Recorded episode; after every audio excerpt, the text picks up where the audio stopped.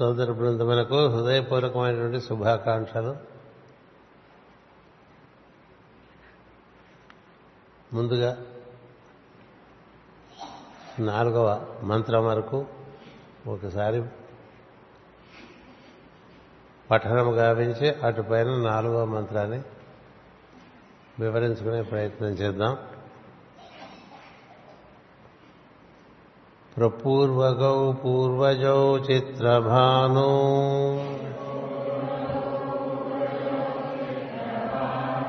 గిరావాసం సామి తపసాహ్యనంతౌ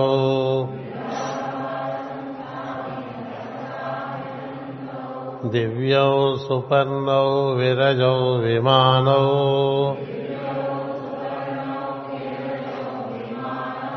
अधिक्षिपन्तौ भुवनानि विश्वा।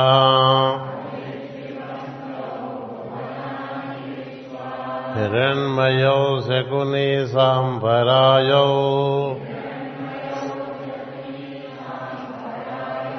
न सत्यदस्रौ सुनसौ वै जयन्तौ।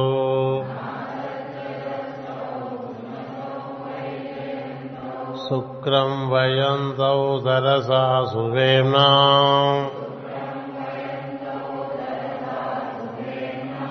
वधिव्ययन्ता वसितम् विवस्वतः।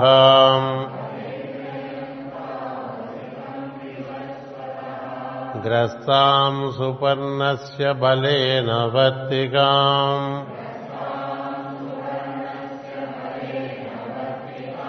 अमुञ्चतामस्मिनौ सौभगायाम्।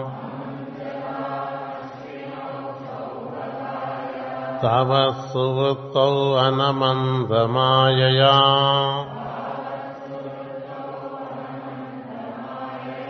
वसतमागा अरुणावृदा वहन्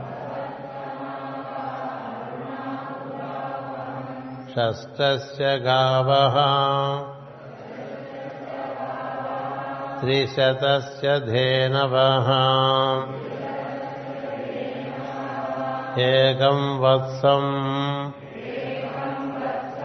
సువతీతం దుహంతి నానాగోస్తా విహిత ఏకదోహనా తావస్మినో దుహతో ఘర్మముఖ్యం షష్టిశ్చ గావः త్రిశతస్య ధేనవः ఏకం వత్సం సువతీతం దుహంతి నానాగోస్తా విహిత ఏకదోహనా తావస్వినో దుహతో ఘర్మముఖ్యం షష్టిశ్చ గావ త్రిశతస్య ధేనవः ఏకం వత్సం సువతీతం దూహంతి నానాగోస్తా విహిత ఏకదోహనా తావస్మినో దుహతో ఘర్మముఖ్యం శాంతి శాంతి శాంతి.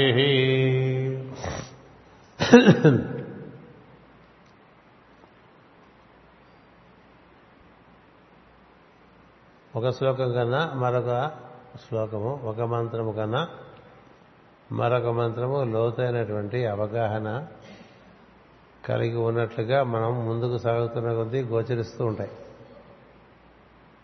ఇప్పుడు చెప్పేటువంటి ఈ మంత్రమునందు చాలా అత్యంత గంభీరమైనటువంటి విషయము ఆవిష్కరింపబడి ఉన్నది. అది మనం వినడంత సులువుగా సులభంగా అర్థమయ్యేట్లుగా వివరించుకునే ప్రయత్నం చేద్దాం. షష్టిస్య గావహ అంటే అరవై ఆవులు అని అర్థం గావహ అంటే గోవు షష్టిస్య గావహ త్రిశతస్య ధేనవ అంటే మూడు వందలు ధేనువులు ఆవులు ఒక చోట గోవులు అన్నారు ఇంకో చోట ధేనువులు అన్నారు. షష్టిస్య గావహ అరవై గోవులు లేక ఆవులు. త్రిశతస్య అంటే మూడు వందలు. ధేనవ అంటే అవి గోవులే ధేనువులే ఆవులే. అయితే రెండు పదాలు వాడినప్పుడు గోవు యొక్క రెండు విశిష్ట లక్షణాలు చెప్పడం అది ఏమిటో అర్థం చేసుకుందాం. ఏకం వత్సం ఒకటే దూడ. వత్సం అంటే దూడ సువతీతం దుహంతి దానికోసం పెండుతాట అంటారు. ఒకే దూడ ఉంది ఆ దూడ కోసం ఈ మూడు వందల ఆవు అరవై ఆవుల్ని పితుకుతారట. అది కూడా ఎలా పితుకుతారంటే నానా గోష్ట. ఒక్కొక్కసారి ఒక్కొక్క గోష్టల్లో వాటిని ఆ మూడు వందల అరవై గోవుల్ని పెట్టి ఈ దూడ కోసం పితుకుతూ ఉంటారట. మూడు వందల అరవై ఆవులు రోజు ఒక చోట పెతకడం కాదు. ఒక్కొక్క రోజు ఒక్కొక్క చోట. ఒక్కొక్క వారం ఒక్కొక్క చోట ఒక్కొక్క పక్షం ఒక్కొక్క చోట ఒక్కొక్క మాసం ఒక్కొక్క చోట ఒక్కొక్క నెల ఒక్కొక్క చోట. అట్లా పితికేస్తూ ఉంటారు. ఏం పితుకుతారు? మూడు వందల అరవై ఆవులకి నానాగోష్ట విహిత ఏకదోహన. ఒకటే పొద్దుగుందురండి మూడు వందల అరవై ఆవులకి ఒకటే పొదుగు అది ఎలా ఉంటుంది? ఎంత అర్థవాదం ఉంది ఇందులో. కదా? అట్లా అలా చెప్పుకున్నారు వాళ్ళు. ఎందుకంటే ఎంతో సంకేతార్థములు ఉంటాయి. నిరుక్త శాస్త్రం బాగా తెలియాలి. జ్యోతిష శాస్త్రం బాగా తెలియాలి. ఇవి బాగా తెలిస్తే తప్ప ఈ సృష్టి అర్థం చేసుకోవడానికి అంతగా వీలు పడదు ఇప్పుడు మనం ఇప్పుడు మనం ఒక ఒక శ్లోకం ఒక మంత్రానికి ఒక గంట సేపు వివరణ చెప్పుకుంటున్నాం కదా. అది కూడా స్థూలంగా చెప్పుకుంటాం. కదా? మరి ఒక్కొక్క మంత్రానికి అంతంత అయితే పన్నెండు మంత్రాలకి ఎంతెంత రాసుకోవాలి? ఇది పైగా ఋగ్వేదంలోనే ఏదో ఒక ఐదారు రుక్కులకి వివరణగా వస్తూ ఉంటుంది. అందుకని అంతా కూడా చాలా సంక్షిప్తంగా బీజప్రాయంగా సీడ్ ఫామ్ అంటూ ఉంటారు సరే. ఆ సీడ్ ఫామ్గా ఇస్తారు. దాన్ని మనం నానేసుకోవాలి మనలో మనలో ఆ విత్తనం నానేసుకుంటే అది మహావృక్షంలాగా వృద్ధి చెందుతూ ఉంటుంది. ఎన్నో వివరాలు ఉంటాయి విత్తనం చూస్తే అందులో ఏం కనిపిస్తుంది? విత్తనంలో ఏమి కనిపించదు. ఏదో ఇంత విత్తనం ఉంటుంది. ఒక పది విత్తనాలు జేబులో వేసుకెళ్ళిపోవచ్చు మరి విత్తనాలు రావి విత్తనాలు. పది మర్రి చెట్లు పది రావి చెట్లు జేబులో వేసుకెళ్ళగలవా వేసుకెళ్ళాం కదా. అందుకని అట్లా బీజప్రాయంగా ఏర్పాటు చేసుకుని సూక్ష్మీకరించి మనం చూడండి ఇప్పుడు మనం చేస్తున్నాం కదా అంత సూక్ష్మీకరిస్తున్నాం. ఇంత పుస్తకం ఇంత చిప్పులో ఇప్పుడు ఏర్పాటు చేసుకోవట్లేదు కదా? ఋషులు వారి మేధస్సు చేత ఆ విధంగా అన్ని ఇంత చిన్న చిన్న చిప్స్గా ఏర్పాటు చేసి అటువంటి పదకొండు వేల ఆరు వందల రుక్కులు పదకొండు వేల ఆరు వందల చిప్స్గా ఏర్పాటు చేసుకున్నారు. అలా ఋగ్వేదం అర్థం చేసుకోవడం అంటే ఎంత తపస్సు చేస్తే అర్థం? ఒక్కొక్క విత్తనం అలా వేస్తే అది ఎంత వృక్షం అవుతుంది? ఒక వృక్షంలో ఎన్ని వివరాలు ఉంటాయి? రాను ఉంటుంది కొమ్మలు ఉంటాయి కొమ్మలకు రెమ్మలు ఉంటాయి రెమ్మలకు ఆకులు ఉంటాయి? ఆ రెమ్మలకు పువ్వులు పళ్ళు వస్తూ ఉంటాయి. చేత అలా వివరాలు మనం దాని ఎందు బాగా దాన్ని ధరించి ఆ భావాన్ని ధరించి దాన్ని మనలో పెంపొందించుకోవటం అనేటువంటిది జరిగినప్పుడే నిజమైన వికాసం కలుగుతుంది. ఊరికే రాసిచ్చింది చదివేసుకుంటూ ఉంటే అది అంతగా మనకి మనలో పెరిగితే వేరు. మనం పిల్లని పెంచుకున్నాం అనుకుని తెచ్చుకుని అది వేరు.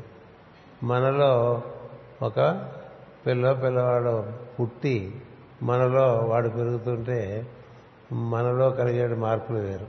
చాలా తేడా. రెండింటికి చాలా తేడా. రెడీమేడ్గా ఏర్పాటు చేసుకున్న వేరు తాముగా ఏర్పాటు చేసుకున్న వేరు. ఈ జ్ఞానం అంతా కూడా తాముగా ఏర్పాటు చేసుకోవాల్సిన జ్ఞానం అందుచేతే ఒక్కొక్క ఋషికి ఒక్కొక్క రకంగా అది లోపల నుంచి భాషించి ఒకే సత్యాన్ని అనేక రకాలుగా చెప్తారు. ఇప్పుడు ఇదే అశ్విని సూక్తాలు ఇంకో చోట వివరించుకుంటే ఇంకో రకంగా వస్తుంది ప్రధానమైనటువంటి సూత్రం అలాగే ఉన్నప్పటికీ వివరణ రకరకాలుగా వస్తుంది కదా. ఆవు గురించి వ్యాసం రాయమంటే నలుగురు నాలుగు రకాలుగా రాస్తారు కదా. అలాగే మనకి ఇది మన లోపల పండి విచ్చుకునేట్టుగా ఋషులు మార్గనిచ్చారు. దానికే బాగా దాని ఎందు శ్రద్ధ దాని ఎందు భక్తి దాని ఎందు ఆరాధన భక్తి దృష్టి అటుపైన దాన్ని మన ఎందు ఎప్పుడు ధరిస్తూ ఉండాలి. ఆ భావాన్ని. ధరిస్తుంటే నెమ్మదిగా నాని నాని నాని అది మొలకెత్తడం మొదలు పెడుతుంది ఈ మొదలు పెడితే అందులో చాలా వివరాలు తెలుస్తుంది అది మనం అలా అర్థం చేసుకోవాలి.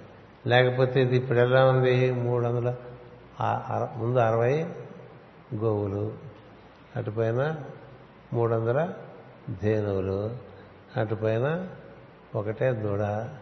దానికోసం పాలు పితుకుతారట. పాలు పితుకుతారట.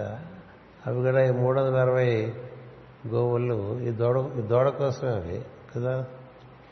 పాలు దూడ ఉంటాయి కదా పాలు ఈ మూడు వందల గోవులుకి ఒకటే పొదుగుందిట ఆ పొదుగు నుంచి ఒక్కొక్కసారి ఒక్కొక్క గోష్ఠంలో పిండుతూ ఈ దూడను పోషిస్తున్నారు. అలా చెప్పారు. ఇవన్నీ అశ్వినులు చేస్తున్నారు అన్నారు. అశ్వినులు. ఇది అర్థం కావాలంటే మనకి బాగా దాని గురించినటువంటి అవగాహన ముందు. ముందు క్లుప్తంగా తెలియవలసిందంటే మనకి గోవులు అంటే ఏమిటో ధేనువులు అంటే చెప్తాను. ముందు తెలియవలసిన విషయం ఏంటంటే మొత్తం సృష్టి అంతా కూడా భగవంతుని యొక్క ఒక ఉచ్ఛ్వాస ఒక నిశ్వాస. భగవంతుని యొక్క ఒక నిశ్వాస ఆయన నుంచి వచ్చిన నిశ్వాసలోంచి ఈ సృష్టి అంతా వచ్చేస్తుంది. ఒక ఉచ్ఛ్వాస నుంచి మళ్ళీ అలా తిరిగి ఒకటే ఒక వన్ బ్రీత్ వన్ బ్రెత్ అనమాట ఒక శ్వాస. భగవంతుని యొక్క ఒక శ్వాస ఒక సృష్టి పుట్టడం పెరగటం అది వృద్ధి చెంది మళ్ళీ తిరోధానం చెంది ప్రళయంలోకి వెళ్ళిపోవటం జరుగుతుంది. ఇట్లా చెప్తుంది వేదం. దాని వివరం మీకు కావాలంటే బ్లెవెట్స్కి సీక్రెట్ డాక్టర్లో uh, the fiery breaths of God. మనం కూడా ఆరాధన చేసేప్పుడు తిరిగి వెళ్ళాలంటే మనం ఓం అనేటువంటి దాన్ని పట్టుకుని అలా తిరిగి అందుకని మన నిశ్వాసంతో పాటు ఓం అని సంధించి పైకి వెళ్ళిపోతుంది ఉచ్ఛ్వాస మనం పీల్చేప్పుడు చుట్టూ ప్రపంచంలో ఉండేటువంటి ప్రజ్ఞంతా మనలోకి పీల్చుకుని మనం పుష్టి పొందుతూ ఉంటాం. ప్రాణాన్ని పీల్చుకుంటూ పుష్టి పొందుతూ ఉంటాం. నిశ్వాస ద్వారా మనం కావాలంటే అలా ఇందులోంచి బయటకు వచ్చేసి దీన్ని పుష్టి కలిగించడానికి ఉచ్ఛ్వాస. అది ప్రాణ మనకు బాగా ప్రాణశక్తి ఇస్తుంది. ఒక నిశ్వాస ఇలా ఉచ్ఛ్వాస నిశ్వాసంతో మనం బతుకుతూ ఉంటాం. నిశ్వాస ద్వారా మనం వెళ్ళిపోతాం. ఉచ్ఛ్వాస ద్వారా పెరుగుతూ ఉంటాం పుష్టి పొందుతూ ఉంటాం. దీనికి సరిగ్గా విరుద్ధంగా ఉంటుంది భగవంతుని యొక్క ప్రక్రియ. ఆయన నిశ్వాస ద్వారా అందరూ వస్తారు. ఆయన గాలి వదిలేస్తే అందులోంచి జీవులందరూ బిలబెల బిలబెల ఉంటూ ఈ ఏడు లోకాలు వచ్చేస్తారు. ఏడు లోకాలు ఏడు లోకాలు జీవులు వచ్చేస్తారు. ఆయన నిశ్వాసలోంచి మళ్ళీ అందరూ వెళ్తారు. ఇది మనకి సృష్టిలో మొట్టమొదటి చెప్తారు. దీన్ని all the law of alternation అని చెప్తారు. ఒక ఒక ఉచ్ఛ్వాస ఒక నిశ్వాస. ఒక సృష్టి అది దాని వృద్ధి మళ్ళీ అది పురోగమనము తిరోధనము. పురోగమనము తిరోధనం చెందుతుంటుంది అది ప్రతి దాంట్లోనే కనిపిస్తుంది మనకి. ప్రతి అంత పెద్ద విషయం మన భూమికి పురోగమనము తిరోధానం ఉంది. సూర్యమండలానికి పురోగమనము తిరోధనము అన్నిటికీ ఆ శ్వాసలో భాగంగా వారి వారి పరిధిలో వారి వారి శ్వాసలు ఉన్నాయి. మనకి శ్వాస ఉన్నది కదా? అలాగే ఒక చీమ దోమకి వాటి శ్వాసలు ఉన్నాయి వారి యొక్క పరిధిలో. అలాగే ఒక పక్షికి ఉన్నాయి ఒక జంతువుకు ఉన్నాయి. దాన్ని బట్టి అవి ఉండటం మళ్ళీ అవి క్రమంగా క్షీణించడం నశించడం. ఇలా మనకి పంచకృత్య పరాయణ అని అమ్మవారి గురించి చెప్తుంటారు. అది పుట్టుకు రావటం అది పెరగటం అది పూర్తిగా వృద్ధి పొందటం ఆ తర్వాత తిరోధానం చెందటం ఆ తర్వాత అదృశ్యం అయిపోవటం ఎక్కడి నుంచి వచ్చిందో అందులోకి వెళ్ళిపోవటం. ఇట్లా ఐదు కృత్యాలుగా ప్రకృతి అంతా నిర్వర్తిస్తూ ఉంటుంది అని చెప్తా. అలా ప్రతిదానికి చిన్న జీవి దగ్గర నుంచి మనకి ఈ సృష్టి మొత్తం అంత విరాట్ పురుషుడు అంటేనే ఆయన వరకు కూడా ఈ ఉచ్ఛ్వాస నిశ్వాసాలు నడిచి తెచ్చేటువంటి ఈ ద్వివిధ ఉన్నది కదా అదే అశ్విని దేవత. ఒకళ్ళు పురోగతి ఒకళ్ళు తిరోగతి ఒకళ్ళు పురోగతి ఒకళ్ళు తిరోగతి. కన్ను మూయటం కన్ను తెరవటం దగ్గర నుంచి ఉంటుంది అది. నిమిషము అంటారు కదా. నిమేషములు అంటారు. ఆ నిమిషాలు అంటే అవి అలా మనంతలాగా వాళ్ళ వాళ్ళ ఆర్పర్ ఇలా ప్రతి వారికి ఒక కాల పరిమితిలో వృద్ధి ఉంటుంది పరిపూర్ణత ఉంటుంది తిరోగమనం ఉంటుంది మళ్ళీ వచ్చి ఇలా జరుగుతున్న వృత్తాకారంగా జరుగుతూ ఉంటాయి.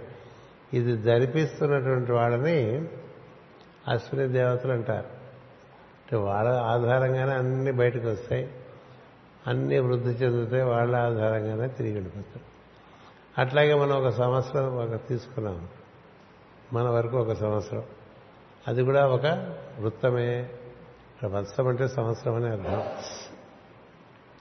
ఒక సంవత్సరం తీసుకుంటే మనకి ఏం జరుగుతుంది? ఉత్తరాయణం జరుగుతుంది మళ్ళీ దక్షిణాయనం వస్తుంది మళ్ళీ ఉత్తరాయణం జరుగుతుంటుంది మళ్ళీ దక్షిణాయనం జరుగుతుంది. కదా ఉత్తరాయణం అంటే ఏంటి? ఇక్కడ ఉండేటువంటి జలములన్నీ ఊర్ధముఖంగా వెళ్ళిపోతాయి ఈ గ్రీష్మ ఋతువులో జరిగేది అది. అన్నీ ఉప్పు నీరంతా అలా ఆకాశంలో గడిపోతుంది. వెళ్ళిపోయి వెంటనే గ్రీష్మోత్సవంగానే వర్ష ఋతువులో మంచినీరుగా దిగొస్తుంది. కదా? ఉప్పు నీరే రాదే.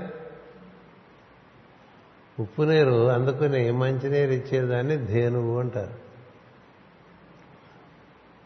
అది అర్థం ఉప్పు నీరు అందుకుని మంచినీరు ఇచ్చారు. అలా చేసిన దాన్ని ధేనువు అలాగే నీళ్ళు తాగి పాలగా మార్చి మనకి ఇక్కడ నీళ్ళే తాగి ఇక్కడే మనందరికీ పాలుగా ఇచ్చే వాటిని గోవులు అంటారట. అట్లా ఉంది. అలా ఉంది సంస్కృతంలో దాని అవగాహన. ఇప్పుడు ఉప్పు నీరు తాగవుగా గోవులు? గోవులు ఉప్పు నీరు తాగవు కదండి. మంచినీరే తాగుతాయి. మంచినీరు తాగి పాలుగా మనకిచ్చి పోషిస్తున్నవి గోవులు. ఉప్పు నీరు తాగి మంచినీరుగా తీసుకొస్తున్న వాటిని ధేనువులు రెండు కూడా మనకి అంతకన్నా ఇప్పుడు నీరు కన్నా పాలు ఎక్కువ పోషకమైనటువంటి విషయాలు కదా. ఇప్పుడు నీళ్ళు తాగిన దానికి పాలు తాగిన దానికి తేడా లేదు? పోషకుగా అలా మనకి ఉన్నదానికన్నా ఎక్కువ బలవర్ధకంగా మనని పోషించేటువంటి ప్రజ్ఞ ఉంటుంది. ప్రజ్ఞ ఉంటుంది. అలాగే అసలు మనకి పనికిరాంది మనకి మొత్తం భూమి మీద ఎక్కువగా ఉన్నది ఉప్పు నీరే. కదా? డెబ్బై శాతం ఉప్పు నీరు ఉంది మిగతా ముప్పై శాతం భూమి అందులో కూడా కొంత నీరుంది. ఆ నీరు కూడా ఈ ఉప్పు నీరు పై తీసుకెళ్ళిపోయి దాన్ని మంచినీరుగా తీసుకొస్తే అవి మనకి నదులుగా ప్రవహించి తటాకములుగా ఏర్పడితే వాటిని మనం వాడుకుంటూ ఉంటాం. ఇట్లా ట్రాన్స్ఫార్మ్ చేసి మనకు అందించే వాటిని గో అన్న ప్రధానంగా అర్థం ఏంటంటే గౌ అంటారు అసలు. మనం గోవు అంటాం దాన్ని గౌవ అంటారు గచ్చతి ఇది గౌ అని మాస్టర్ గారు రాసిచ్చారు. గచ్చతి ఇది గౌ అని. అంటే కదులుతూ ఉంటుందండి అది కదులుతూ ఉంటుంది. అందుకని ఆవును ఎప్పుడు గొట్టంలో కట్టేయకూడదంటారు గోష్టంలో అలా కట్టేయకూడదు అంటూ ఉంటారు దాన్ని తిరగనిస్తూ ఉండాలి. అలా తిప్పుకుంటూ రావాలి. పూర్వకాలం నుంచి కూడా ఆవులు అలా పొద్దున తీసుకెళ్ళిపోయి అలా అలా వేసుకుని తిరిగి సాయంత్రం ఇంటికి రావడం పద్ధతి. అలా ఈ తిరుగుతూ ఉంటూ మేస్తూ తిరిగి పాలిచ్చేవి ఒకటి. ఒకటి ఉన్నాయి మనకి. నీళ్ళు తాగుతూ పచ్చిక మేస్తూ. దీనికి మాస్టర్ గారు మంచి కథ కూడా చెప్తూ ఉండేవారు. ఇప్పుడు ఆవుకి మనం ఇప్పుడు వేద ఋషులు అది వేద పండితులు వచ్చి వాళ్ళు గానం చేసినప్పుడు మనం వారికి సంభావనగా ఇస్తూ ఉంటాం. ఇస్తుంటే ఈ వేద పండితులు ఇలా వేదాన్ని ఉచ్చరించి మన దగ్గర సంభావనలు తెచ్చుకుని వాళ్ళు అట్లా బతకడం కన్నా వాళ్ళేదో సంపాదించేసుకుని బతకచ్చు కదా. అంటే దానికి మాస్టర్ గారు దానికి ఒక సమాధానం చెప్పారు. ఇప్పుడు ఆవు ఆవు నీళ్ళు తీసుకుని పచ్చిక మేసి గడ్డి మేసి మనకి పాలిస్తుంది. ఆవును మనం పోషిస్తున్నాం కదా. ఎవరు ఎందుకు పోషిస్తున్నావు? అది నీళ్ళు పచ్చిక తీసుకుని మనకు పాలిస్తుంది. దీన్ని పోషించే బదులు నువ్వే నీళ్ళు తాగి గడ్డి వేసేసి కదా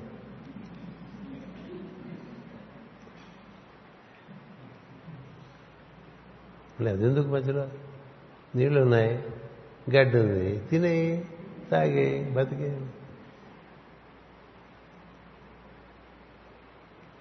అంత తేడా ఉందిరా అలా మాట్లాడబోకని చెప్తారు మాస్టర్ ఏం చేద్దంటే వేదము చక్కగా వచ్చినపబడిన చోట పరిశ్రమలన్నీ మారిపోతాయి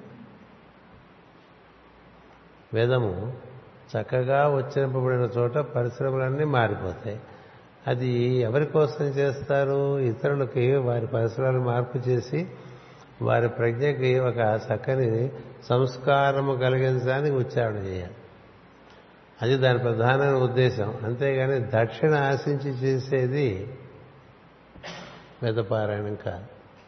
అంటే మనం ఎక్కడ కూర్చుని చక్కగా వేదము ఉచ్చరించామో అక్కడ పరిసరాలన్నీ మారిపోతాయి.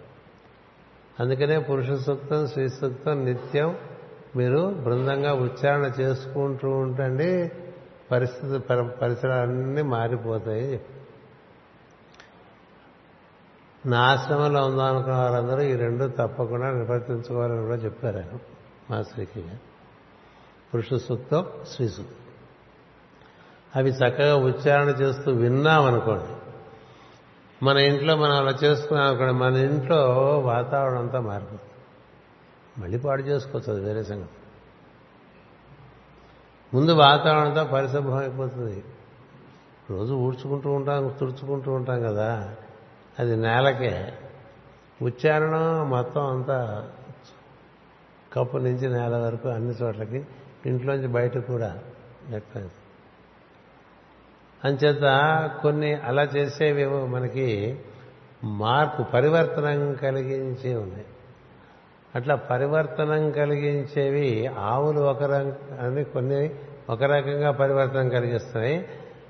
ఈ ధేనువులు మరొక రకంగా పరివర్తనం కలిగిస్తున్నాయి. ఇప్పుడు ధేనువులు ఏం చేస్తున్నాయి అంటే మార్పు తీసుకొస్తున్నాయి. ఏమిటి ధేనువులు అంటే సూర్యకిరణములు. సూర్యకిరణం. సూర్యకిరణాలు మన సముద్రంలో ఉండేటువంటి నీటిని అవి గ్రహించి ఆకాశంలోకి తీసుకెళ్ళి అవి నిర్మలంగా చేయబడి మళ్ళీ తిరిగి వర్షంగా పడ్డప్పుడు మనకు ఉప్పు నీళ్ళు రావు. మంచినీరు వస్తుంది. అలా చేసే వాటిని కూడా గోవులు అంటారు. తర్వాత గచ్చతి ఇది గౌహన చెప్పా కదా. తిరుగుతూ ఉండేటువంటివి కదా గోవులు అంటే గ్రహాలన్నీ కూడా తిరుగుతూ ఉంటాయి. గ్రహాలని భూమి కూడా తిరుగుతూ ఉంటుంది. అందుకని ఇవన్నీ కూడా గోవులే. అవి తిరుగుతూ మనకి రకరకాల కిరణములు ప్రసరింపజేస్తూ మన వృద్ధికి తోడ్పాటు చేస్తూ ఉంటాయి. అన్ని గ్రహాలు కూడా. రాహుకేతువులు కూడా. అందరూ. అందరూ ఆ పనిలోనే ఉంటారు. ఏ వారికి అది యజ్ఞార్థం చేస్తుంటారు తిరుగుతూ ఉంటాయి. అలా తిరుగుతూ అందులోంచి వచ్చే కిరణాలు మనకి చక్కని పరివర్తనకు కావాల్సినటువంటి ప్రజ్ఞలు అందిస్తూ ఉంటాయి. అందుకని గ్రహాలను కూడా కిరణాలు అంటారు. అందుకనే వాటిని గోవులు అంటారు. అలా సంచారం చేయడానికి గోచారం అంటూ ఉంటాము కదా? నీ గోచారం గోచారం అంటే నీ గోచారం నీకు నీ గోచారంలో నీకు శనిచ్చాడు కదా. గోచారంలో శని నేర్చుకోవాల్సిన నేర్చుకోవాల్సి ఉంటాయి. గోచారంలో కుజులు వస్తే నేర్చుకోవాల్సి ఉంటాయి. గోచారం బృహస్పతి వస్తే కొన్ని అనుభవించే ఉంటాయి. శుక్రుడు వస్తే అనుభవించే ఉంటాయి. నేర్చుకోవాల్సిన తర్వాత నేర్చుకున్న తర్వాతే అనుభూతులు మంచిగా ఉంటాయి. అనుభవం మంచిది ఉంటుంది నేర్చుకోకపోతే మరొక రకమైనటువంటి అనుభూతి ఉంటుంది. అంచేత ఈ గోవులు తిరుగుతూ మనకి కిరణాలు ప్రసరిస్తూ ఉంటే అవి గోవులే అంటే గ్రహములు గోవులే కిరణములు గోవులే కదా మనకు ఎరిగినటువంటి మనం చూసేటువంటి ఆవులు కాక. అలాగే ఇంకా గో భూమి గోవే. అది తిరుగుతుందిగా? అది తిరుగుతోంది అది మన పోషణానికి కావాల్సిన కూడా అందిస్తుంది ఋతువులు ఏర్పరుస్తుంది. ఆ ఋతువుల కారణంగా మనకు రకరకాల పంటలు పాడి లభిస్తున్నాయి. అవి మనం భుజించి ఈ విధంగా ఉన్నాం ప్రస్తుతం. అంచేత అవి కిరణములు గోవులు గ్రహములు గోవులు మనం ఎరిగిన గోవులు గోవులు అవి ఇలా మనలో స్రవించేవన్నీ కూడా గోవులే. ఇప్పుడు చూసారా ఒక ఒక ఫలవృక్షం వేసుకున్నామండి. ఆ ఫలవృక్షంలోంచి వచ్చిన ఫలంలో ఉండేటువంటి రసము అది గోక్షీరం లాంటిది. గోక్షీరం లాంటిది. గ్రంథులు మనలో ఉండేటువంటి గ్రంథులు గోవులు. అలా ఏదైనా మనకి రుచికరమైన పదార్థం కనబడంగానే నాట్లో నోట్లో నా లాలాజలం ఊరుతుంది కదా. ఎందుకట్లా స్రవించాలది? అట్లా స్రవించేది గోవు. అలాగే కొన్ని రమ్యమైనటువంటి దృశ్యములు చూసినప్పుడు కళ్ళు స్రవిస్తాయి. కదా? టేస్ట్ బడ్స్ ఇట్లా అంటూ ఉంటాం కదా? Smell buds. మంచి వాసన లభించగానే ముక్కులో చైతన్య వికాసం జరుగుతుంది జీవుడు ఆనందిస్తుంటాడు. ఇలా మనకి బాహ్యంగా ఐదింద్రియములు గోవులే. ఐదింద్రియములు గోవులే.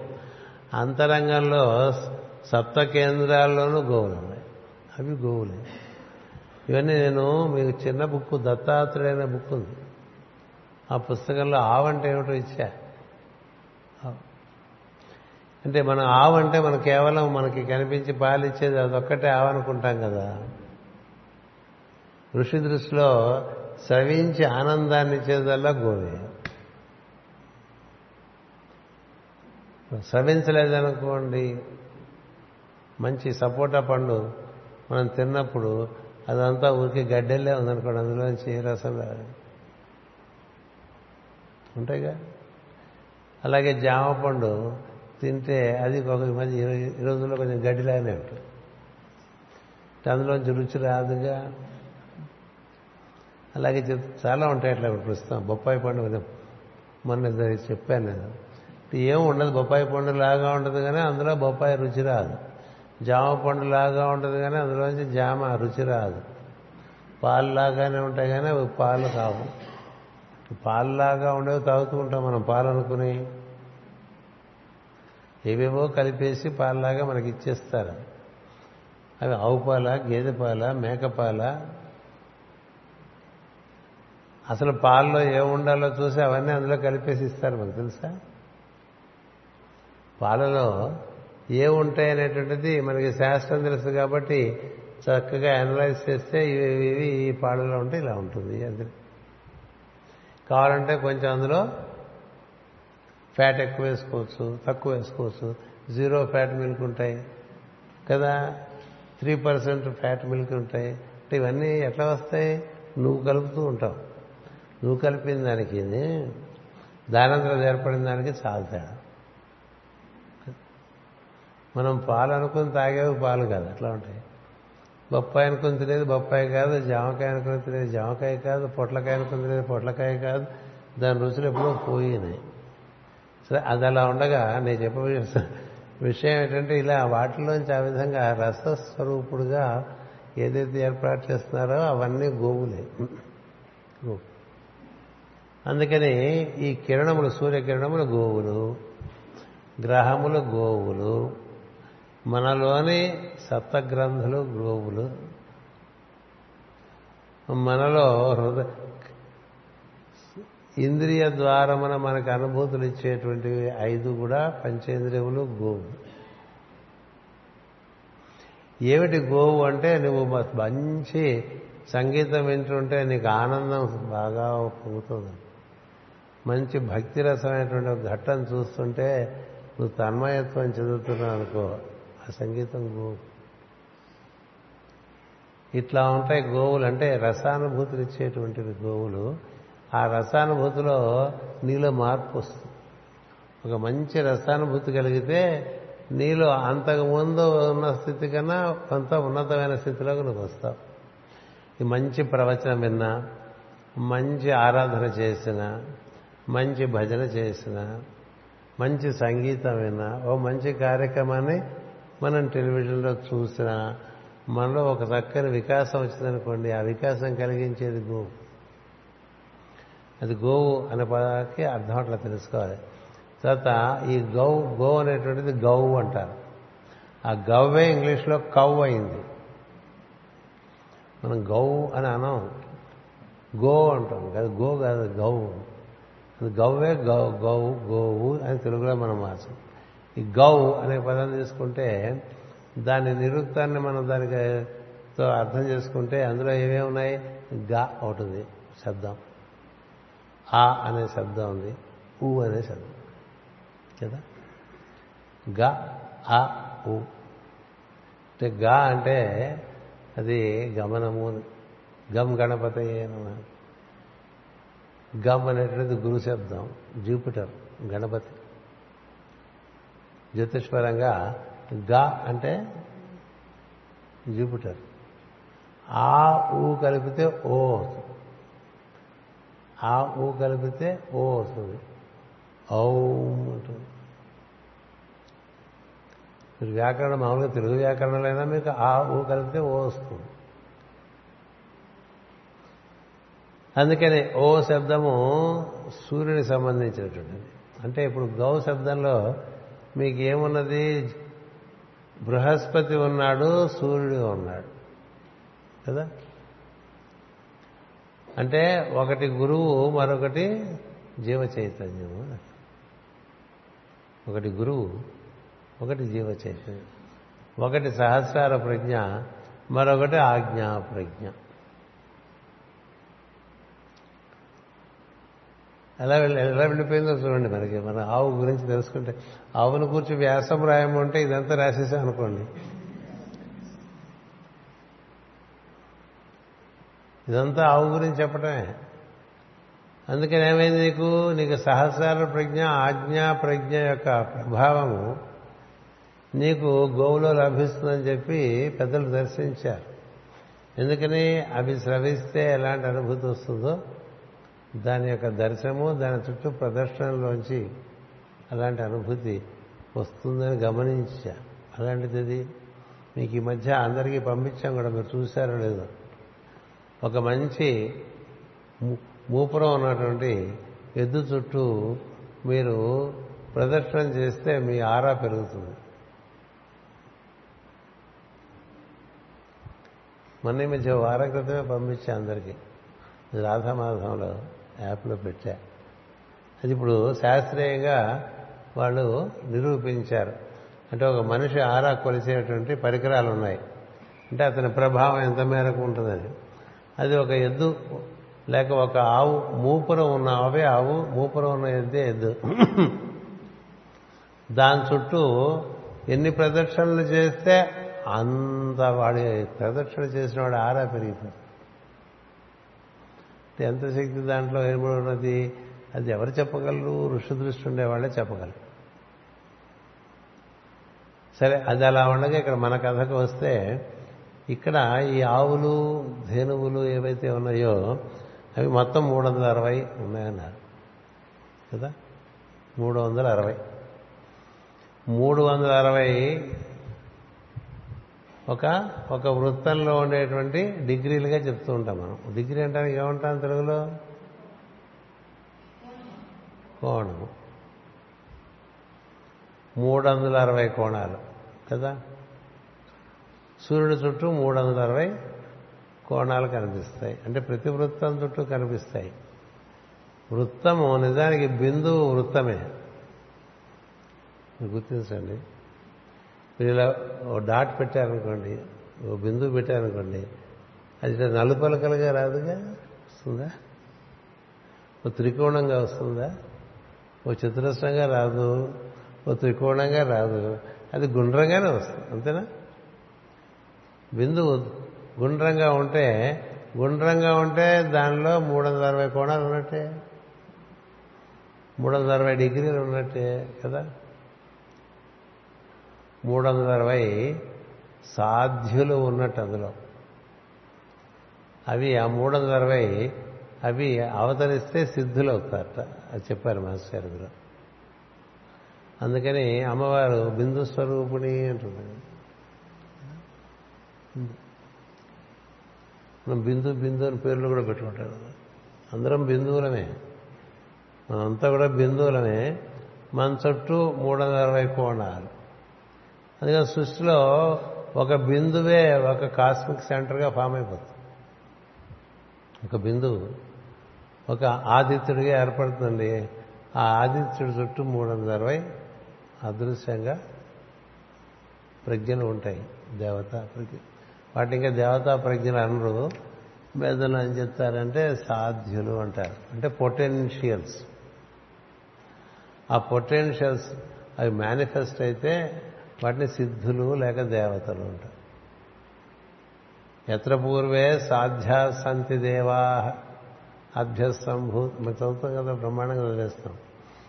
అర్థం చేసుకోవడానికి ప్రయత్నం చేయం. సాధ్యులంటే అవతరింపక ఉన్నటువంటి శక్తివంతమైనటువంటి ప్రజ్ఞలు వాటిని అవతరింపజేసుకుంటే నువ్వు మహాశక్తివంతుడు అయిపోతావు. నీవు బిందువే. నువ్వు కేంద్రం కదా నీ చుట్టూ తిరిగి ఉంటాయి. నీకన్నా పెద్ద కేంద్రం ఉంటుంది దాని చుట్టూ నువ్వు తిరుగుతూ ఉంటావు కదా. మొత్తం సూర్యమండలానికి ఒక కేంద్రం ఉంది సూర్యుడు. ఆ సూర్యుడు సవిత్రమూర్తి చుట్టూ తిరుగుతూ ఉంటాడు. సవిత్రమూర్తి ఆదిత్యుడి చుట్టూ తిరుగుతూ ఉంటాడు. అందుకని మొట్టమొదటి మనకి కాస్మిక్ సెంటర్. దాని చుట్టూ మూడు వందల అరవై సెంటర్ అనగానే దాని చుట్టూ మూడు వందల అరవై పొటెన్షియల్స్ ఉన్నట్టే. ఏదైనా ఒక కేంద్రం ఉంటే దాని చుట్టూ మూడు వందల అరవై మనం ఇప్పుడు ఈ ప్రార్థనాలయానికి ఇది కేంద్ర బిందువు అనుకున్నాం అనుకోండి. దీని చుట్టూ మూడు వందల అరవై అదృశ్యంగా శక్తులు ఉంటాయి. నువ్వు ఏది కేంద్రం అనుకుంటే దాని చుట్టూ ఉంటాయి. ఇక్కడ బొట్టు పెట్టుకునేది కేంద్రం అనుకుంటే దాని చుట్టూ మూడు వందల అదృశ్యంగా ఉంటాయి. దాన్ని మేనిఫెస్ట్ చేసుకునే విధానం ఉంది. అవతరింప చేసుకునే విధానం ఉంది.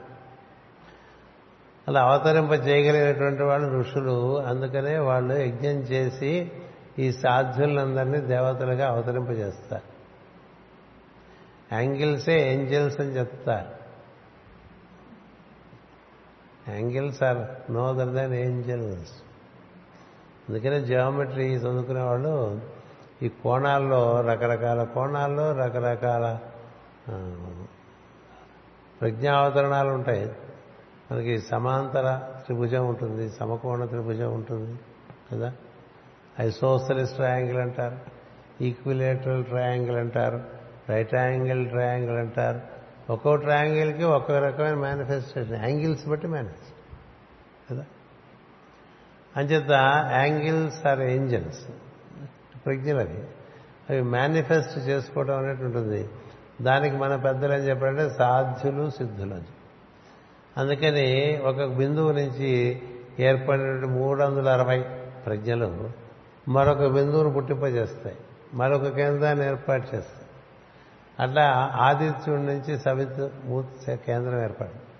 సవిత్రమూర్తి నుంచి మళ్ళీ సూర్యమూర్తి మనం చూస్తున్నటువంటి సూర్యుని యొక్క కేంద్రం ఏర్పడుతుంది. అది ఆధారంగా మళ్ళీ సూర్యమండలం ఏర్పడుతుంది. దానికి పర్యవసానం చెట్టు చివరికి ఏమిటంటే ఈ భూమి ఏర్పడటం. ఇది ఒక దీని చుట్టూ మూడు వందల అరవై ఎక్కడైనా మూడు వందల అరవై ఇట్లా మూడు వందల అరవై గోవులు నీకు అన్ని లోకాల్లోనూ ఉన్నాయన్నమాట. మూడు వందల అరవై గోవులు ఈ అన్ని లోకాల్లోనూ ఈ కిరణాలు మనకు అందిస్తూ ఉంటాయి మళ్ళీ పట్టుకుపోతూ ఉంటాయి. అందిస్తూ ఉంటాయి పట్టుకుపోతూ ఉంటాయి. అందిస్తూ ఉంటాయి పట్టుకుపోతూ అది కథ. ఆ కథ ముందు మనకి సృష్టిలో సృష్టి కథలో భాగంగా ఒక చోట పుట్టినటువంటి కేంద్రం నుంచి మళ్ళీ ఇంకో కేంద్రం పుట్టుకొస్తే అదే విధంగా పుట్టుకొస్తుంది. ఎత్ర పూర్వే? దేవ. వాళ్ళు మళ్ళీ అట్లాగే పట్టుకొస్తారు. విరాట్ పురుషుల్లోంచి విరాట్ పురుషుల్లోంచి మనం అంతా వచ్చాం. మళ్ళీ ఆయనలాగానే వచ్చాం. ఇప్పుడు మనలోంచి వచ్చేవాళ్ళు మనలాగానే వస్తారుగా? మానవ గర్భంలోంచి ఇంకో మానవుడే వస్తాడుగా? ఏమో ఏమొస్తుందో తెలియదు అడిగాడు సస్పెన్స్గా ఉందనుకోండి. ఆ వస్తుందో గేదె వస్తుందో చెట్టు వస్తుందో యజ్ఞేన యజ్ఞమయజంత దేవా తాని ధర్మాన్ని ప్రథమాన్యాసన్ దేహనాహం ముఖమాన మనకి అంటే అది అది ఆ పురుషసూక్తమే ఓ నాలుగు రోజులు చెప్పుకోవచ్చు. నేను సందేహాలు టూకీగా ఇచ్చేస్తే టూకీగా అయిపోయింది అనుకోపోకండి. మొత్తం సృష్టి అంతా పురుషసూక్తంలో ఉంది. కదా? యజ్ఞంలోంచి యజ్ఞం యజ్ఞంలోంచి యజ్ఞం అట్లా పుట్టుకొస్తూనే ఉంటాయి. ఇప్పుడు మనలోంచి వాడు పుట్టుకొచ్చాడు వాళ్ళలోంచి మళ్ళీ మనలాగే ఇంకోటి పుట్టుకొస్తాడు. మనలోంచి పుట్టుకొచ్చినవాడు మనలాగే ఉన్నాడు కదా. మళ్ళీ వాళ్ళలోంచి పుట్టుకొచ్చినవాడు వాడు వాళ్ళలాగానే ఉంటాడు. అట్లా అట్లా దాంట్లోంచి అట్లాగే వచ్చేట్టుగా ఏర్పాటు చేశారండి. అందుకని ఆదిత్యుడిలోంచి వచ్చినటువంటి సవిత్రమూర్తికి అక్కడ ఉండే ఆ మూడు వందల అరవై గోవులే మళ్ళీ ఈయనకి ఉంటాయి. మళ్ళీ వాళ్ళు అక్కడ అదే పని చేస్తుంటారు. అక్కడి నుంచి సూర్యమూర్తికి అంతే అక్కడి నుంచి భూమికి అంతే. నాలుగు స్థితుల్లో ఉన్నాయి. ఆదిత్యుడు సవిత్రుడు సూర్యుడు మనం అదే మనకి వాసుదేవ సంకర్షణ ప్రద్యుమ్న అనిరుద్ధ వ్యూహాలు అంటారు. దాన్నే సనక సనందన సనత్కుమార సన సుజాతులు అంటారు. దానికి రకరకాల పేర్లు పెట్టాం అదే రాముడు లక్ష్మణుడు భరతుడు శకుడు అదే పంచపాండవులో కవులలు ఇద్దరిని ఓటుగా లెక్కేస్తే అవి నాలుగు. అవే నాలుగు వేదాలన్నా. అవే నాలుగు యుగాలన్నా. అట్లా నాలుగు నాలుగు నాలుగు నాలుగుగా బై రిపిటేషన్ వచ్చేస్తూ ఉంటాయి. అందుకని ఇట్లా అన్నిటిని పట్టుకొచ్చి మళ్ళీ అన్నిటినీ పట్టుకెళ్ళిపోతారు అసలు. అన్నిటిని పట్టుకొచ్చి అన్నిటిని పట్టుకెళ్తారు. ఇప్పుడు ఒక కేంద్రం ఏర్పాటు చేస్తే ఆ కేంద్రం చుట్టూ మూడు వందల అరవై గోవులు మూడు వందల అరవై కోణాలు మూడు వందల అరవై కిరణాలు ఏర్పడం చేస్తుంటే ఆ కేంద్రాన్ని పిండుతాయి. ఆ కేంద్రాన్ని పిండితే అందులోంచి మళ్ళీ అలాంటివే మళ్ళీ దిగి వస్తాయి అది అర్థం చేసుకోండి.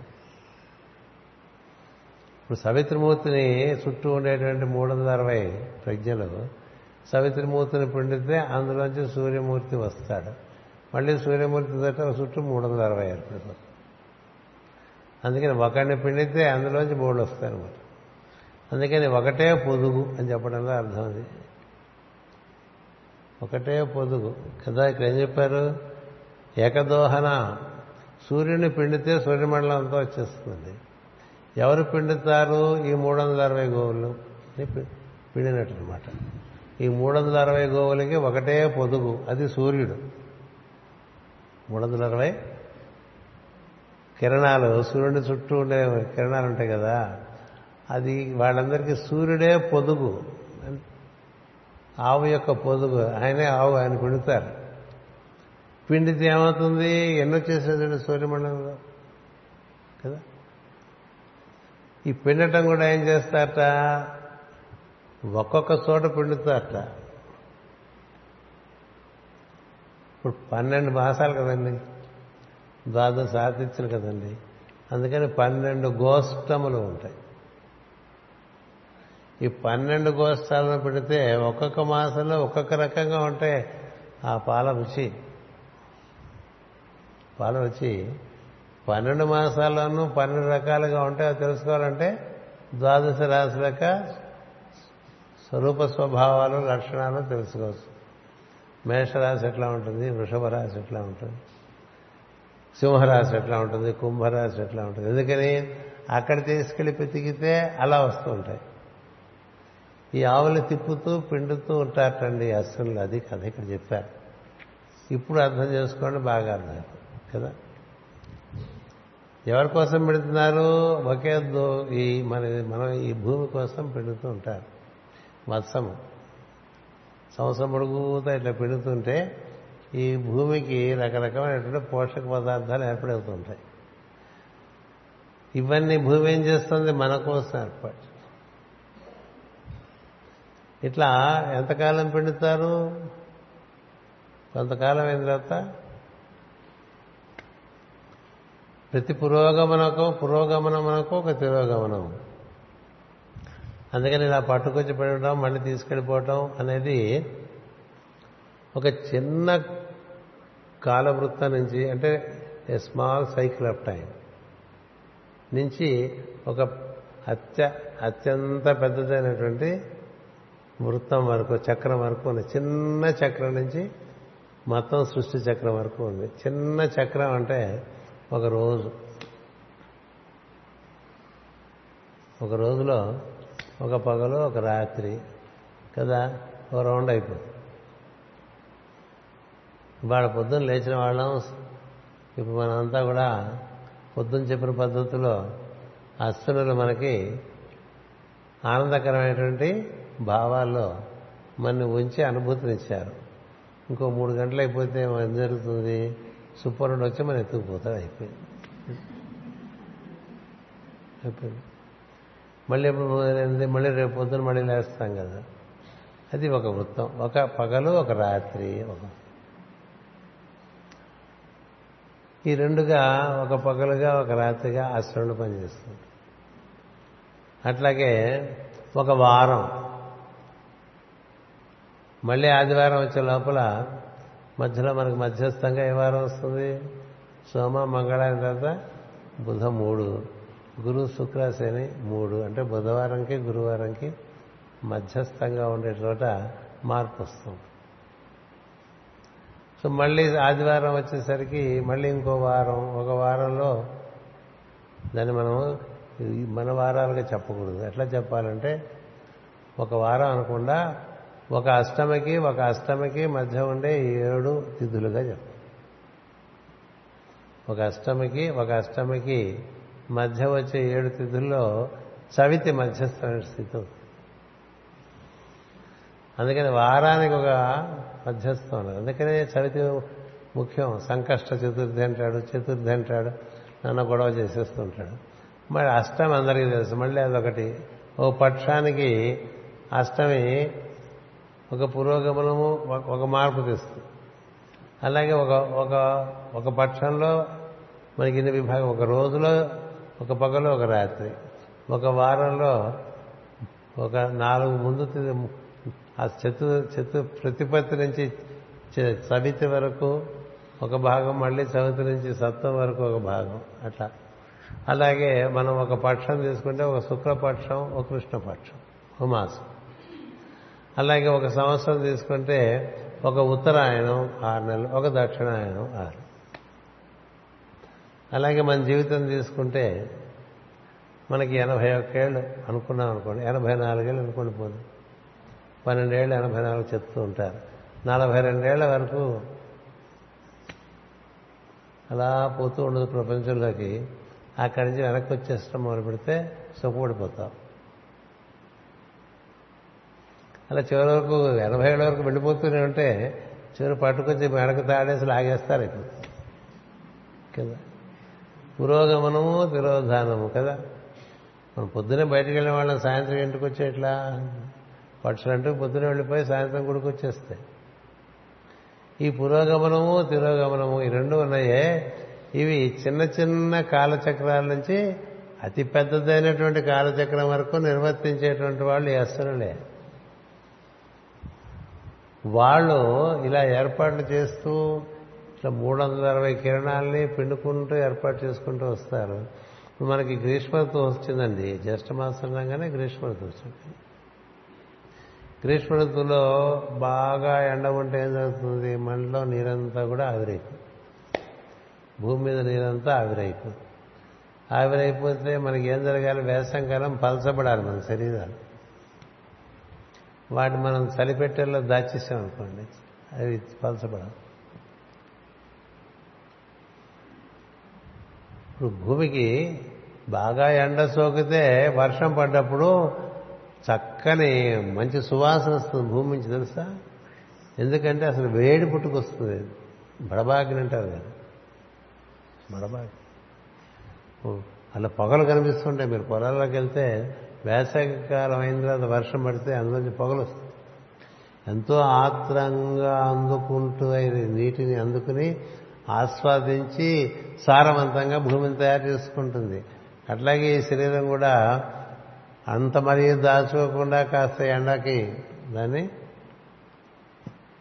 చక్కగా మనం ఆ ఎండని ఆస్వాదిస్తే పీల్చుకుంటే అటుపైన వర్షం పడ్డప్పుడు చక్కని మొలకలెత్తుతాయి శరీరంలో అంటే ధాతువులు చక్కగా పుట్టుకొస్తాయి. ఎప్పుడు మనం చలిపెట్టేలో దాచిపెట్టాం అనుకోండి. ఎయిర్ కండిషన్ దాచేస్తాం కదా కుళ్ళిపోతాయి. మొక్కలంటివి లోపలుంటే కుళ్ళిపోతాయి కదా. అందుకని పొగలు లోపల పెట్టుకున్నా రాత్రి బయట పెడతారు. మళ్ళీ పొగలు తెచ్చింటే పెట్టుకుంటారు అందానికి. మనం కూడా అంతే బయట ఉండాలి లోపల ఉండాలి. ఇలా తిరోధానం అనేటువంటిది ఒకటి ఉంటుంది పురోగమనం ఒకటి చిన్న చిన్న సైకిల్స్లో ఉంది పెద్ద పెద్ద సైకిల్స్లో ఉంది. ఈ ఉండేవని నిర్వర్తిస్తున్నటువంటి వాళ్ళు అశ్వినులు. వాళ్ళు షష్టస్య గావహ అరవై గోవులు త్రిశతస్య ధేనవ మూడు వందలు ధేనువులు ఏకం వత్సం ఒకటే దూడ శుభతీతం దానికోసం పిండుతున్నారు. నానా గోష్ట విహిత ఏకదోహన. ఒకే పొదుగుని అనేకమైన గోష్టాల్లో పిండుతూ ఉన్నారు. అది చేసేది తామస్వినో ఘర్మముక్త్యం అన్నారు.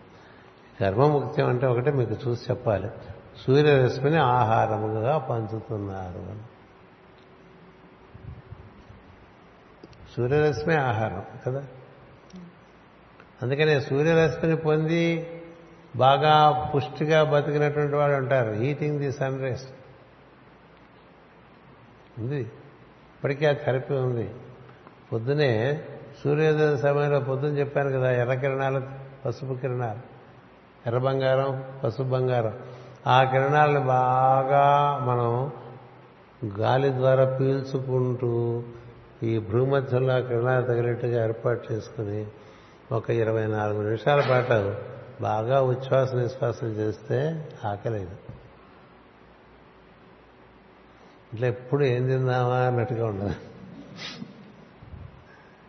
అలాగే అసలు మామూలుగా కూడా సూర్యరశ్మితో సంబంధం లేకుండా ఒక ప్రశాంతమైన వాతావరణంలో బాగా ఇరవై నాలుగు నిమిషాలు గాలి పీల్చి వదిలినా ఆకలి వేది ఎందుకంటే ఆక్సిజన్. అలాగే చక్కటి నీరు బాగా రోజుకు మూడు నాలుగు లీటర్లు తాగుతూ ఉంటే ఆకలి వేది అనంతరం ఏముంది మంచినీళ్ళు తాక్కరా అని చెప్తుంటారు. ఎందుకంటే మంచినీళ్ళు తాగితే ఆకలి కదా. మంచిదే కదా. అది ఇది తినే బదులు ఇంత ఇంత ముద్దలు పడేస్తే బరువెక్కిపోతుంది శరీరం. నీరు తాగేస్తే ఆకలి. ఇట్లా అన్నిటికన్నా ఉత్తమోత్తమైన ఆహారం ఏంటంటే సూర్యరశ్మే. సూర్యరశ్మి. మీరందరూ ఒక ఆత్మయోగి కథ చదివే ఉంటారు కదా. ఒక ఆత్మయోగి కదా. అందులో ఒక కథ మాకు మీరు గుర్తుందో లేదో. ఒక ఆవిడ చిన్నపిల్లగా అంటే ఒక కన్యగా పుట్టిందో జీవి. ఆ అమ్మాయి చిన్నతనం నుంచి పెరుగుతోంది. భయంకరంగా తింటూ ఉండేది. ఎంత తిందో తల్లిదండ్రులు పిల్ల తింటుంటే ముందు సంతోషించేవాడు కదా ఇప్పుడు ఎవరు తినరు. వాళ్ళ చుట్టూ పరిగెడుతుండారు మనం. కదా. బాగా తింటూ ఉంటే సాయిగా పెడుతూ ఉండేవాళ్ళు. కొన్నాళ్ళు పోయిన తర్వాత ఆ అమ్మాయి బాగా శరీరం కూడా వచ్చేస్తుంది పుష్టిగా దానికి కానీ తిండి చూస్తే ఒక పది మంది తినేది తీస్తుంది అలానే ఇలా అయిపోలేదు. విపరీతమైన ఒళ్ళు రాలేదు. కానీ చూసారా భీముడు తింటాడు. అట్లా విపరీతంగా తినాడు విపరీతంగా తింటూ ఉంటే తల్లిదండ్రులకు భయం వేస్తుంది. ఎందుకంటే రేపు పొద్దున అమ్మాయికి పెళ్ళి చేస్తే పెళ్ళి చేసి పంపించినప్పుడు అక్కడ ఇలా తింటుంటే వాళ్ళందరూ ఈ అమ్మాయిని తిట్టి వాళ్ళ తల్లిదండ్రులను తిడతారుగా? ఇలా ఇలా పెంచారు పిల్లలని? భయపడ్డారు. భయపడితే మాత్రం ఏం చేస్తారు? పెళ్ళిడు వచ్చింది. పెళ్ళి చేశారు. పెళ్ళి చేస్తే ఇంట్లో వంట అవి ఈవిడకి అప్పచెప్పేశారు. ఈవిడ శుభ్రంగా వండేసి ఇంట్లో వాళ్ళకి పెట్టిన దానికి నాలుగింతలు ఇవిడ తినేస్తుంది. అంటే అత్తమామలకి మొగుడికి పెట్టింది ఒక వంతు అయితే దానికి ఒక పది వంతులు ఇవిడ తినేస్తుండేది ఇలా తింటుంటే ముందు ఎఫెక్ట్ అయిపోయేది అత్తగారు కదా? ఇదేమిటి ఇదేం తిండి ఇది రాక్షసేమో అని. అమ్మాయి మనిషి కాదేమో రాక్షసేమో ఇట్లా బకాసురులాగా తినేస్తుందని ఇంకా మొదలుపెట్టింది ఇంట్లో గొడవ. మొదలు పెడితే సొంత ఇంట్లో అయితే వాళ్ళు గుట్టుగా ఉంచుకుంటారు. మన ఇంట్లో మన పిల్లవాడు బాగా తింటున్నాడు అనుకోండి మనం పది మందికి మా అబ్బాయి బాగా తింటాడు మా అబ్బాయి బాగా విపరీతంగా తింటాడని చెప్తాం చెప్పం. ఇక్కడ ఇవాడు బజార్ పడేసింది అంతా కూడా. ఇంట్లో బజార్ అయిపోయింది బయట బజార్లో కూడా వెళ్ళిపోయింది. ఇంకే అమ్మాయిని అందరూ అపహాస్యం చేయటం మొదలుపెట్టారు. ఈవిడ తిండికి అపహాస్యం చేస్తే ఒకరోజు ఆమెకి హృదయం బాగా నొచ్చుకుంది. బాగా నొచ్చుకుని ఆ రోజు రాత్రి బాగా దుఃఖపడింది. దుఃఖపడి నన్ను ఎందుకు ఇలా పుట్టించావు? నాకు పుట్టిన దగ్గర నుంచి ఈ తిండి మీద ఇంత పెట్టావు ఎందుకు నువ్వు? నువ్వు పెట్టిందే కదా.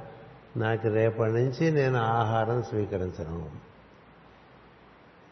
రేపొద్దు నుంచి నేను ఆహారం స్వీకరించను. నేను ఈ మాటలు వినటం కన్నా నిరాహార జీవనం మొదలుపెట్టి చచ్చిపోయినా పర్వాలేదు. ఇంకా నేను ఈ మాటలు వినలేని తండ్రి అని దేవుడు దండం పెట్టుకుందండి దీనికి చాప్టర్ మీకు తెలుగు పుస్తకంలో నిరాహార యోగిని అని ఉంటుంది. నిరాహార యోగి. మర్నాడు పొద్దున్నే అరుదులే ఉంది పల్లెటూళ్ళలో వాళ్ళే వెళ్ళి సరస్సుకు వెళ్ళి కొండలో నీళ్ళు తీసుకుని రావాలి కదా ఇంటికి? ఇంటికి నీళ్ళు మోసుకురావాలి బిందెలతో మోసుకొచ్చుకొని ఇంటిల్లి పాతికి నీళ్ళు తెచ్చుకోవాలి. అవన్నీ ఎవరు లోకం అంటే కోడలు లోకువ. ఎందుకంటే అత్త నేను చేశాను ఇదివరకు. ఇప్పుడు నువ్వు చేయంటు నేను ఒకప్పుడు కోడలుగా ఉన్నప్పుడు చేసినవన్నీ ఇప్పుడు నువ్వు చేయంటుంది సరే ఈ దృక్పథంతో ముందు బయలుదేరి వెళ్ళింది. బయలుదేరి వెళ్ళి ఆ సరస్సు దగ్గరికి వెళ్ళి కొండలో నీళ్ళు నింపుకుని ఒకసారి సూర్యుడి పక్క చూస్తే ఆ సూర్యుడిలోంచి ఒక ఋషి దిగి వచ్చాడు. దిగి వచ్చి నీ నీ నీ నిన్న రాత్రి నువ్వు చేసిన ప్రార్థనకి దైవ నన్ను పంపించాడు తల్లి. నీకు ఈరోజు నాకు మంత్రం ఇస్తాను ఈ మంత్రం చేసుకో. నువ్వు ఇంకా శేష జీవితం ఏం తినక్కర్లేదు ఏం తాగక్కర్లేదు. ఏమీ తినక్కర్లేదు ఏమీ తాగక్కర్లేదు ఈ మంత్రం చేసుకో. ఆవిడ చాలా సంతోషించింది. నీళ్ళు తెచ్చింది ఇంట్లో పెట్టేసింది అందరూ. ఇక అక్కడి నుంచి ఈవిడ తింటలేదు తాగట్లేదు. కొంచెం ఇంత ఇంట్లో ఆందోళన పెరిగింది. ఎందుకు ఇలా చేస్తుంది? నాకు ఆకలి లేదు దప్పిక లేదు. నాకు ఆకలి లేదు దప్పిక లేదు. అవి పోయినాయి నిన్నటితో పోయినాయి. అందుకనే ఇలా ఉంటా నా గురించి మీరు ఏమాత్రం ఆందోళన చెందాల్సిన అవసరం లేదు. ఎవరి మీద కోపంతో కానీ ద్వేషంతో కానీ ప్రతీకార చర్యగా చేస్తున్న విషయం కాదు. నాకు భగవంతుడు అలా ఏర్పాటు చేశాడు. నేను ఈ రోజు నుంచి తిననక్కర్లేదు తాగక్కర్లేదు అని చెప్పింది తినటం లేదు తాగటం లేదు. కాబట్టి మల విసర్జన లేదు మూత్ర విసర్జన లేదు అమ్మాయి. చాలా పనులు తగ్గిపోయినాయి. కదా? తినడం పెద్ద యాక్టివిటీ. ఈ మూత్ర విసర్జన ఒక యాక్టివిటీ అల్పాచమానం. కదా? అటుపైన మల విసర్జన దానికోసం నానా తంటాలు పడుతుంది మానవ జాతి అది వస్తుంది రాదు చెప్పిన టైంకి రాదు అది వచ్చిన టైంకి మనం వెళ్ళాల్సింది ఇట్లా ఉంటాయి కదా. మరి రెండు పోయినండి పోయి ఆమెలో ఈ సూర్యకాంతిని మింగటం ప్రారంభమైంది. సూర్యకాంతితోనే జీవించింది. ఒక్క సంవత్సరం అయ్యేసరికి ఆమె కన్నుల్లోంచి సూర్యుని కాంతిలాగా కాంతి రావటం ఆవిడ అలా కూర్చుంటే ఆ చుట్టూ ప్రాంతం అంతా వెలుగుతూ ఉండేది. అలా ఉండేది శరీరము పల్సగా ఉండి ఎంతో కాంతివంగా కాంతివంతంగా తయారై. అలా యాభై ఏళ్ళు బతికింది ఆవిడ. అప్పటి నుంచి. అప్పటి నుంచి యాభై ఏళ్ళు బతికింది. బెంగాల్లో ఇది జరిగింది. ఆవిడ్ని చూడటానికి పరమహంస యోగానంద వెళ్ళారు. ఇలా విని ఇలా ఒక ఆవిడ ఉందని తెలిస్తే అది చాలా అత్యద్భుతమైన విషయం కదా. అత్యద్భుతమైన విషయం. వెళ్ళి చూసి చాలా ఆశ్చర్యపోయి ఆమెను వర్ణిస్తూ రాస్తారు ఆయన. ఎందుకు చెప్తానంటే సూర్యరశ్మి అసలు ఆహారం. నువ్వు పండులోంచి తిన్నా సూర్యరశ్మే తింటున్నావు. కూరగాయలోంచి తిన్నా సూర్యరశ్మే తింటున్నావు. పాలలోంచి తాగినా అదే. అన్నంలో తిన్నా అదే ఇవన్నీ సూర్యరశ్మి వల్ల పెరిగినవే కదా? సో సూర్యరశ్మి తినేస్తే సూర్యరశ్మి. అందుకని ఈ భూమి మీద ఆహారం ఏర్పాటు చేసిన వాళ్ళు ఎవరు? అశ్విని అవి రోజంతా ఏర్పాటు చేశారా? లేదు సాయంత్రం వరకే. మళ్ళీ తర్వాత దానికి ఆల్టర్నేటింగ్లా మళ్ళీ రేపొద్దున వరకు ఇట్లా భూమి మీద ఈ విధంగా ఏర్పాటు చేసి ఆహారాన్ని సూర్యరశ్మిని ఆహారముగా ఏర్పాటు చేసిన వారు అని చెప్పి అది చేస్తున్నటువంటి వాళ్ళు అశ్వనులు అని చెప్పి ఈ మంత్రం చెప్తోంది. వాళ్ళు ఏం చేస్తున్నారంటే ఈ మూడు వందల అరవై కిరణాల నుంచి ఇట్లా పిండుతూ ఉంటారు. మనకే కాదు ఏ గ్రహానికైనా అట్లాగే ఎక్కడ బిందు ఉంటే అక్కడ మూడు వందల అరవై అదృశ్యంగా కోణాలు ఉన్నాయి కిరణాలు ఉన్నాయి. వాటిని పిండుతారు ఆ సాధ్యుల్ని పిండి సిద్ధులుగా పట్టుకొస్తారు. అవి రకరకాలుగా పోషణ ఇస్తాయి. అవి మన ఆహారంగా స్వీకరించి పోషింపబడుతూ ఉన్నాం. ఈ కార్యములన్నీ చేస్తున్నట్టుది అశ్వినులే అని తెలియపరుస్తున్నారు. మన ఎందు అశ్వినులు మీరు దర్శనం చేద్దాం అనుకుంటే ప్రస్ఫుటంగా ఉచ్ఛ్వాస నిశ్వాసాలు గుర్తుపెట్టుకోండి సార్. అలా పీలుస్తూ వదులుతూ పీలుస్తూ వదులుతూ ఉంటే కాంతసేపు అయిన తర్వాత నేను లోపల పట్టుకుపోతా. పట్టుపోయి పైకి పట్టుకుపోతా. మళ్ళీ తర్వాత కింద పట్టుకొచ్చేస్తా. నువ్వు పైకి వెళ్ళాలన్నా కిందకి వెళ్ళాలన్నా. అశ్వినులే ఎంత గొప్ప విషయం. కిందకు వస్తే అగస్టుడు పైకి వెళ్తే వశిష్ఠుడు అనుకోండి. నేను దర్శనంలో ఉంటానని చెప్పాడు కదా ఆయన. ఆయన ఉత్తరంలో ఉంటాడు. వశిష్ఠుడు. అంటే సప్తర్షుడు ఆయన ఉంటాడు. కింద దక్షిణ తార్ అంటుంటారు. సదర్న్ స్టార్ అంటారు. సిరియస్ అంటారు. డార్క్ స్టార్ అంటారు. అక్కడ అగస్టుడు మొత్తం సూర్యమండలం ఇట్లా మనలో ఇలా దిగు వరకు గాలి పీల్చడానికి మిత్రుడు మొదలటానికి వరుణుడు మిత్ర వరుణుడు అశ్విని దేవత అందుకనే మనం ఊర్ధమునకు గమనం కానీ అధోగమనానికి కానీ రెండిటికీ అశ్వినులే అంటే these are the two fundamental principles that conduct the whole universe అలా మనకి అశ్వినుడి గురించి వివరించి ఇచ్చారు మన వాంగ్మయంలో. దీంతో మనకి నాలుగో మంత్రం పూర్తి రేపు పొద్దున ఐదో మంత్రం చెప్పుకుందాం. స్వస్తి ప్రజాభ్య పరిపాలయంతాం న్యాయేన మార్గేణ మహిమహీషా. గోబ్రాహ్మణేభ్య శుభమస్తు నిత్యం. లోకా సమస్తా సుఖినో భవంతు. లోకా సమస్తా సుఖినో భవంతు. లోకా సమస్తా సుఖినో భవంతు. ఓం శాంతి శాంతి శాంతి.